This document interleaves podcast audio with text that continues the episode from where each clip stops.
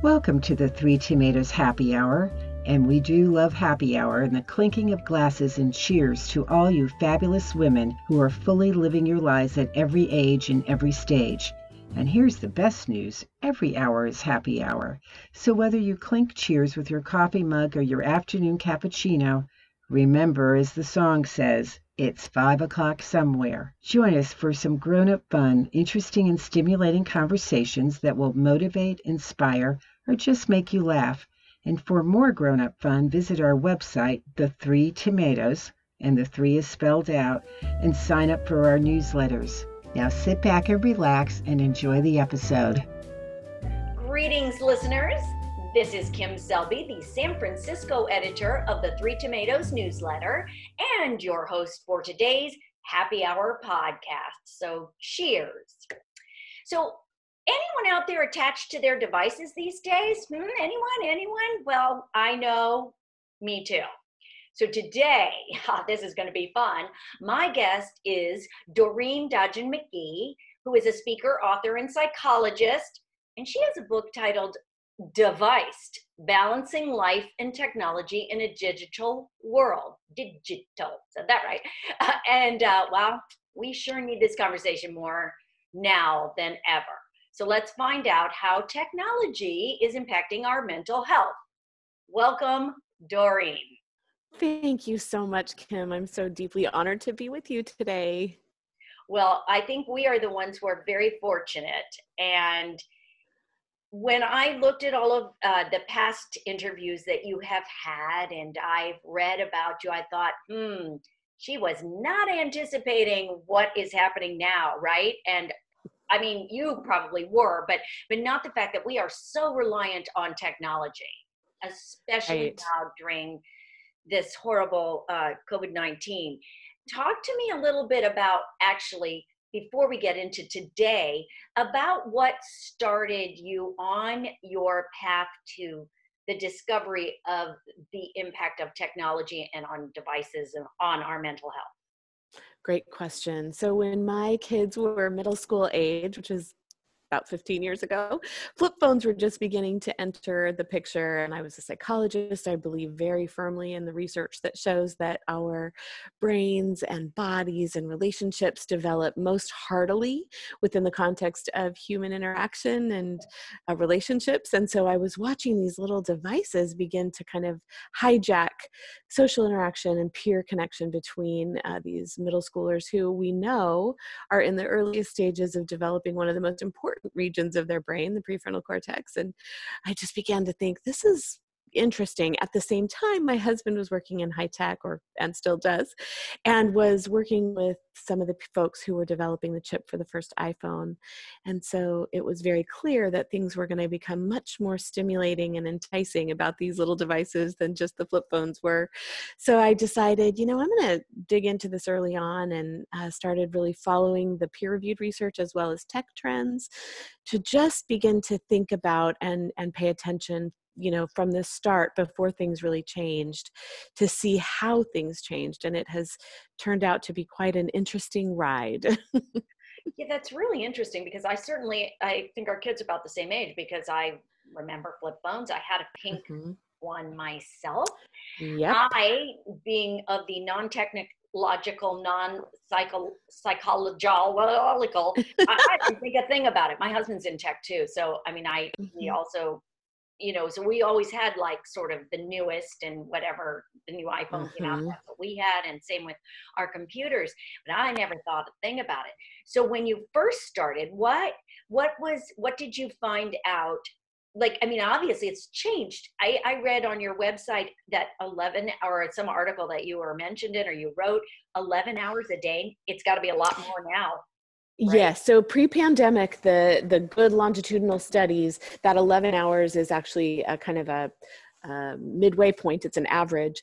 Some of the longitudinal studies say that pre pandemic we were spending 10 and a half hours a day with screens, others say 12 and a half hours a day with screens. And the way that we get to that statistic in the research is that if you are multitasking, which a bulk of Americans multitask with tech, so you've got your you're texting on your phone while you're working on a report on your computer, or you're watching something on your flat screen while you're texting from your tablet. If you do that, use multiple devices for one hour they count that as two hours because the the load on the brain and the body is so intense that we can't just say multiple use is the same as single use. Oh, so if guilty, you think about guilty, I would yeah, uh-huh. yeah. So if you think about if that was the statistic pre-pandemic, it has got to have gone up. And there are some early um, suggestions that our usage globally has gone up about 76%.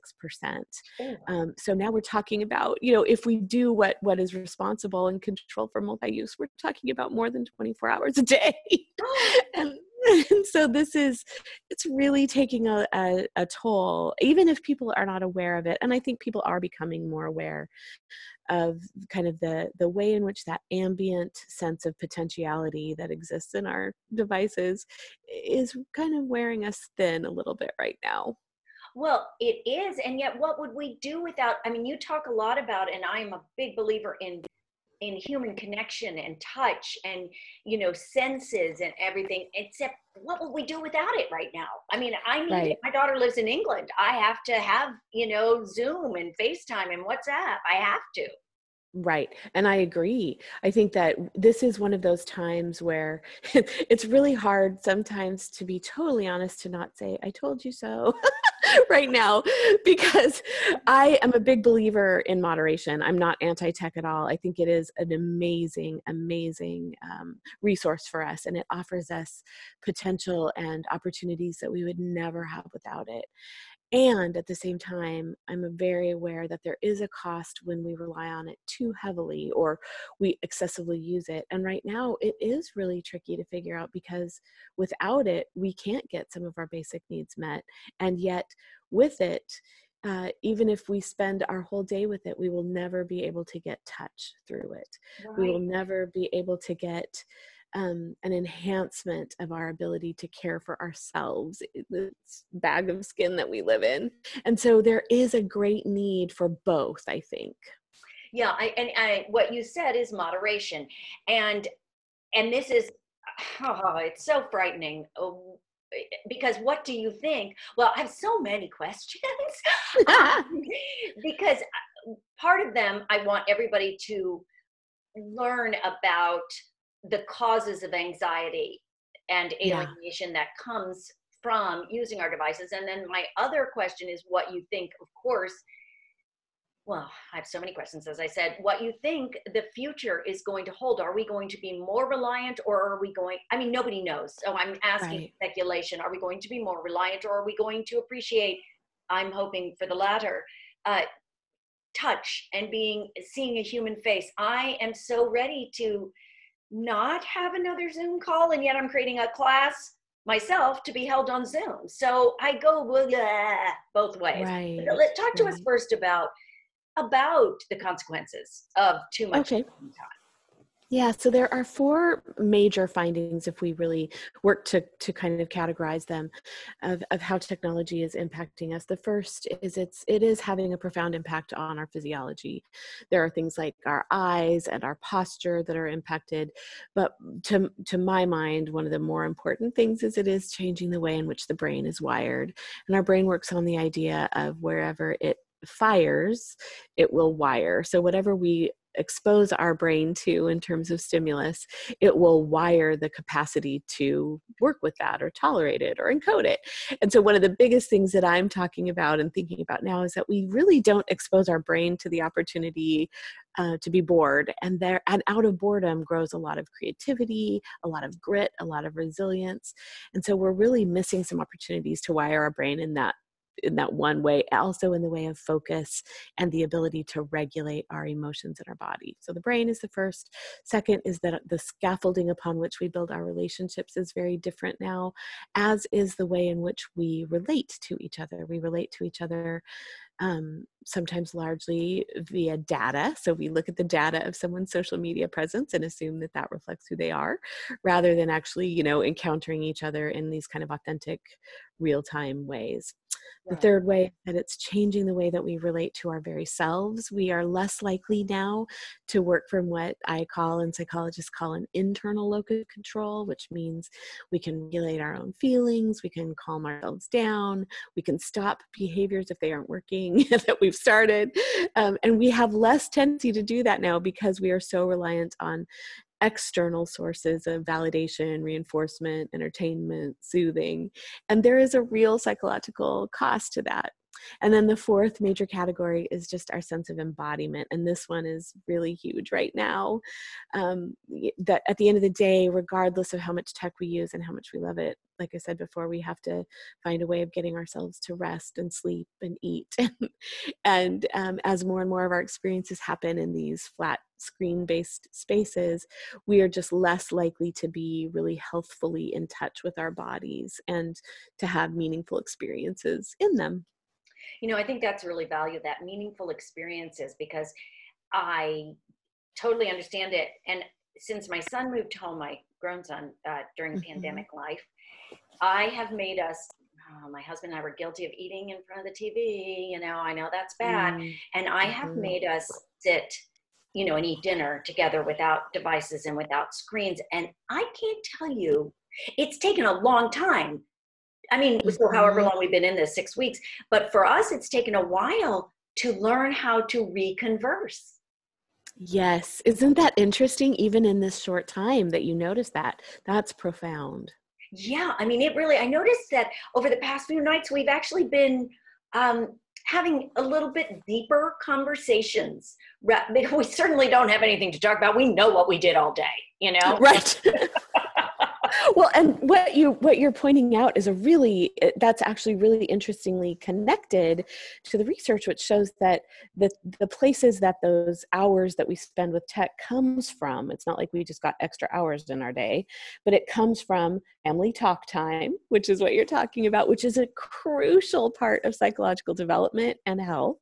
And if you you know you're no longer living with a family that means maybe your community of people or your social support, but time where we literally learn to kind of tolerate space where we talk about nothing or something or, you know, but we, so it comes from family talk time, social practice, which is also that practice of sitting with people and living through awkward silences and finding out we can actually do it.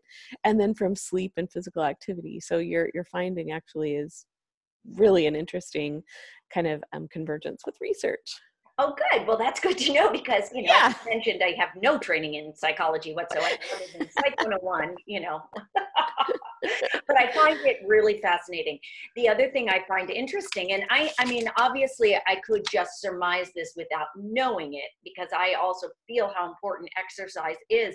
And I find that mm, I made myself go on a probably five mile walk without listening to a podcast.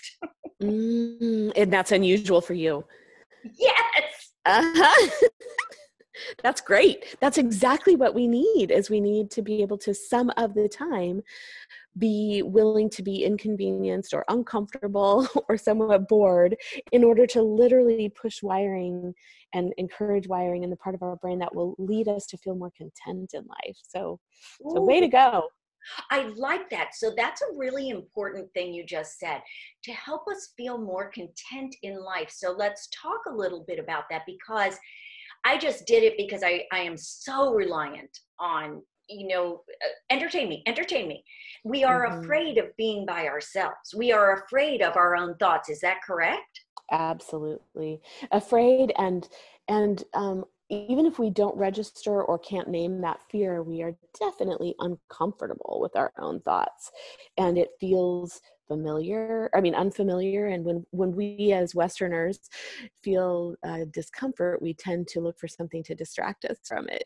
So then we just add more noise or add more stimulation rather than actually pushing ourselves to do that work of kind of settling into this space that will eventually really, really become meaningful and, and healthful you know, I think we were fortunate to grow up uh, in a time where we did not have those distractions. And if you had to sit in a doctor's office, you thumbed through a magazine, or if you had time, you picked up what used to be called books. You know, remember yep. hardcover? Um, I love books, but I'm addicted to my Kindle now. It's easier. you know, I still read, but I scroll. I found myself looking at something the other day on a, a piece of paper and I found my fingers start to scroll instead of turn the page. Ah, isn't that amazing? Oh, that's horrible. Horrible. that is a really, really, um, I think, universal experience, though, that is just also a wake up call to all of us like, oh, hmm, maybe we should periodically pick up a paper book.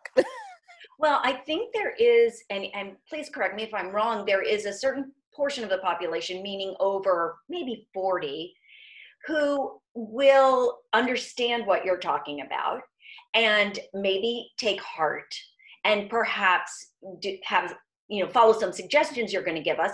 But i do think that you know my kids in their late 20s i don't think they're going to listen to me when i tell them this. Right it is it's interesting because there are um there I think part of it is, and I don't, I don't know your family, so I don't know if this is, you know, fits there or not. But there are certainly trends globally where folks who may benefit most from this information, who use the most technology, are resistant to listen to those of us who um, are not in their age demographic because our age demographic has talked so horribly about them and their tech use with zero understanding and empathy and 100% shame. And so, in some way, whenever I talk with young adults, I literally start by getting on my knees and asking for their forgiveness on behalf of my generation, which has handed them this gorgeous thing and then talked smack about them for using it.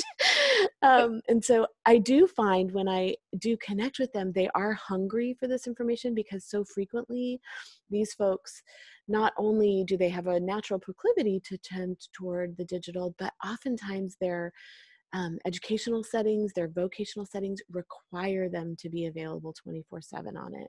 So they're really in a catch 22 and they don't know how to step aside or step back, but they crave it. I don't, I don't do you sense that with your kids? Yeah, your... absolutely. I mean, absolutely. Thank you for asking that. My daughter is a yoga instructor in the UK and she is very mindful. So uh, she and her partner, you know, make specific times to turn off technology. My son, however, is an artist and he mm. has now discovered the iPad for, well, we gave him one for uh, creating art. Right. And, you know, good, bad, right? Right. Right. It, it it's, it's, isn't it? It's just so hard. Everything about this issue is complex. And the thing that I find is that humans don't always love complexity. so we join, you know, we gravitate toward the easiest thing, which is either full, full adoption and consumption, or denial about it and shaming. And it's really hard to find a middle ground. Which I think is important. I do, and that's why I've been encouraging. So it's interesting because in um, so we're pre-pandemic we are not post-pandemic we are now pandemic land uh, it's right. giving us the opportunity well, some of us, to work with our families and find other outlets and opportunities. However, what about those with young kids who are learning via Zoom and learning? Uh, and these parents who have to work full time and take care of their kids, I'm I can imagine, right. only imagine. You know, here's the iPad. You watch a movie while a mommy works. You know, right and that's one of the things i think right now that that's one of the biggest messages i'm trying to get out into the world which is this that i think we are in a marathon and many of us started out thinking this was a sprint and none of us trained for this marathon and the finish line is constantly moving so we're going to have to be pretty gracious and gentle with ourselves and i think this is I really do have to say, I think this is especially true for parents who've just been given the task of homeschooling their children.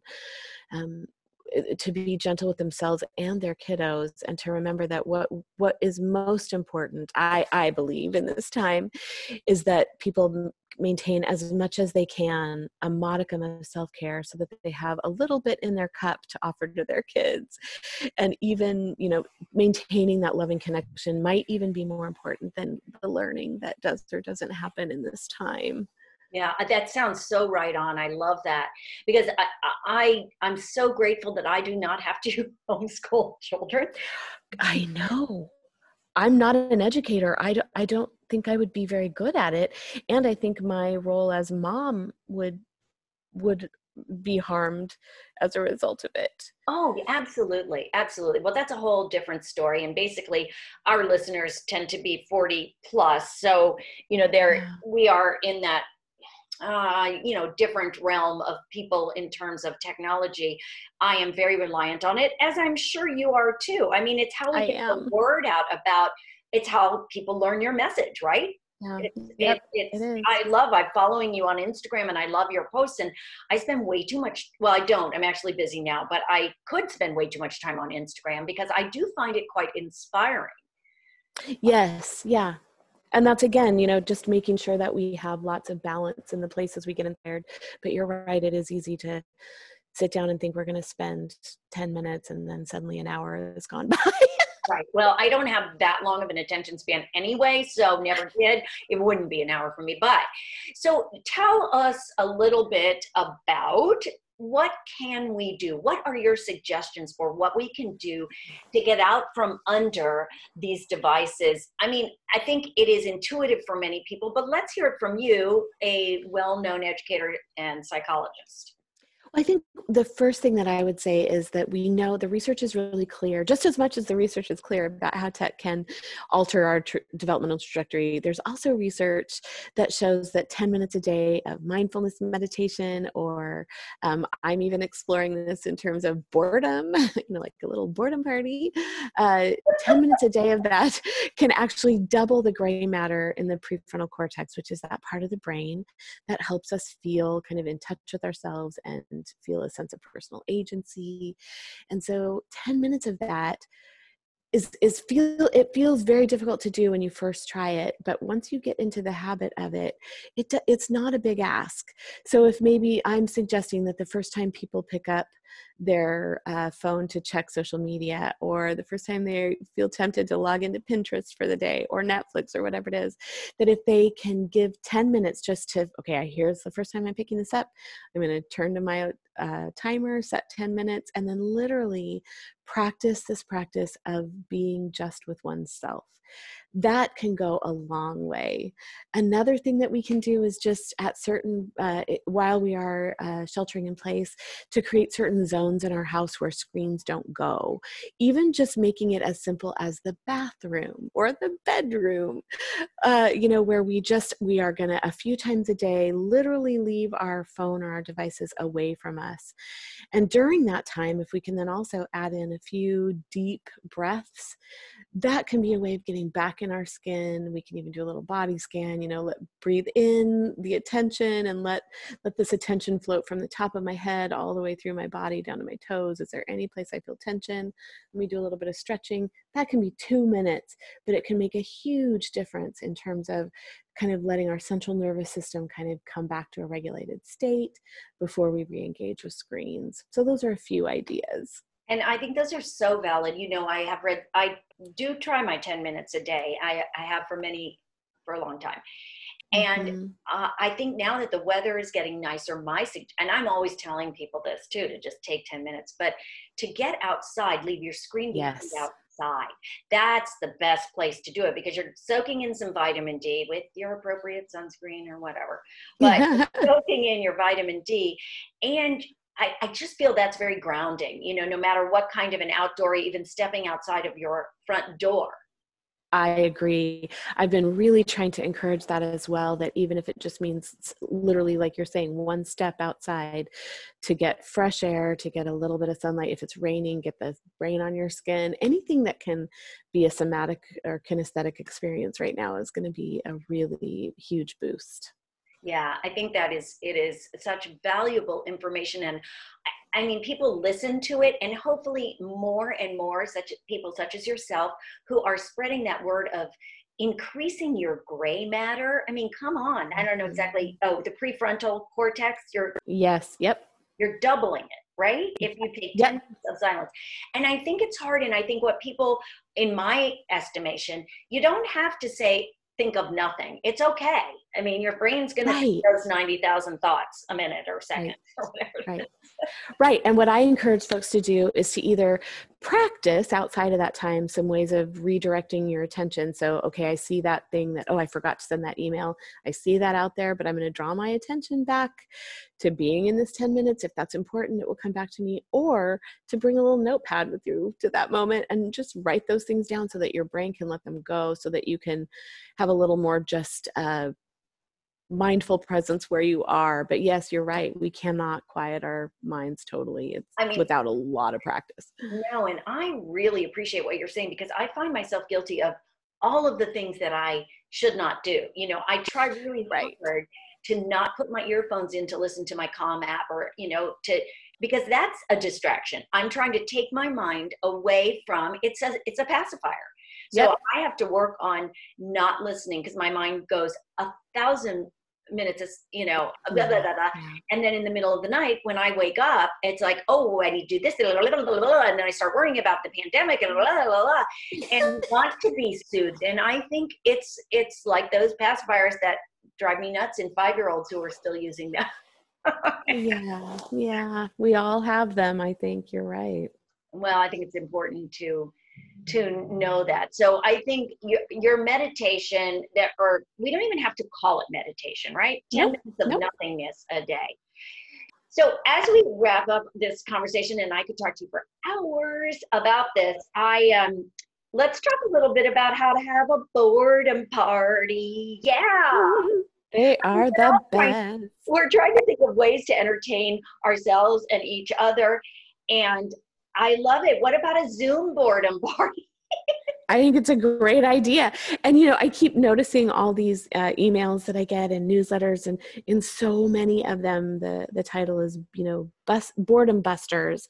And I keep thinking, why, why not just embrace the boredom? why not just let, you know, let's try a new thing. We are, we have been overstimulated for a long time.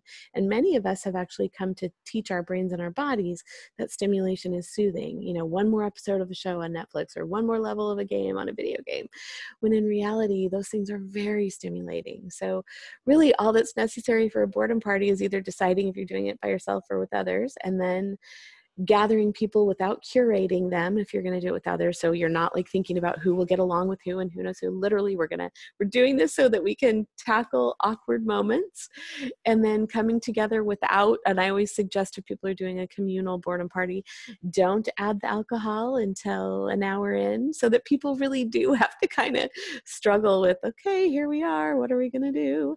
And always every time i've done these always something beautiful comes out of them So do you just not talk? I mean, like, I, I tell me how I would have a boredom party. You just like look at each other.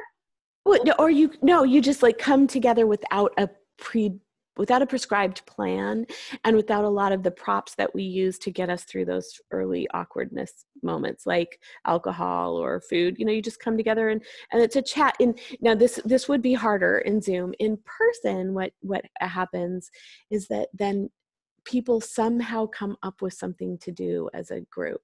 So once people just you know people were gathered and everyone's kind of looking at each other and there's you know no food to go grab. And and people started talking about um, useless skills that they all had and so then pretty soon everyone was teaching each other their useless skills. Uh, so like you know how to flip bottle caps. I happen to know the thriller dance so i was teaching people the thriller dance you know like um, and all kinds of just creative and interesting things come out of it that are just really beautiful that that don't require all this you know pinterest perfect party planning or even learning the perfect way of meditating. Just learning to be with yourself. The dutch call it they have a word for it called niksen n-i-k-s-e-n and it just means doing nothing deliciously. Oh, oh yeah isn't that great? And so it's just write kind it of down. Niksen doing nothing intentionally, deliciously deliciously. I love it. Oh my god. This is so Yeah. fun. Well, I certainly encourage everybody listening to have a boredom party with the people you're with, although you're probably bored of them anyway. So, so you've got a good start Yeah. and then there are the uh, the people I know who live alone, and that's that's so Yes. sad. So have a boredom party with a friend on on Zoom or on FaceTime or whatever. absolutely But um, thank you so much for your time today, Doreen. It it's I love your message. And thank you. I think one of the things you said is we need more spontaneity in something. Yes. Yes, I I frequently say in my talks that um, a radical act of health right now would be to go into a restaurant I, I, mean outside of quarantine go into a restaurant that just smells good and looks good without reading five or six yelp reviews you know that we all need to risk food poisoning once in a while just to remind ourselves that spontaneity sometimes works out quite beautifully. I think we can be spontaneous in our walks outside in our conversations yes you know absolutely absolutely we you can just have to practice and being still. So I appreciate your message and I hope every person listening takes 10 minutes a day. Hey, who doesn't, especially as we age, we would like to increase double the matter in our prefrontal cortex. Amen. Yes, we would. Very important. Well, thank you, Doreen. And if people would like your your tell them your book and your website, although we'll put it in our notes. Too. Yeah, the website is doreendm.com, D O R E E N D M.com, and everything is there, including the book. Yeah, I love it. Deviced, balancing life and technology in a digital world. And boy, do we need that now more than Yes, we do. Thank you. Thank you so much, Doreen. It has been a pleasure. And I have to go be bored now, okay? Yes, please do.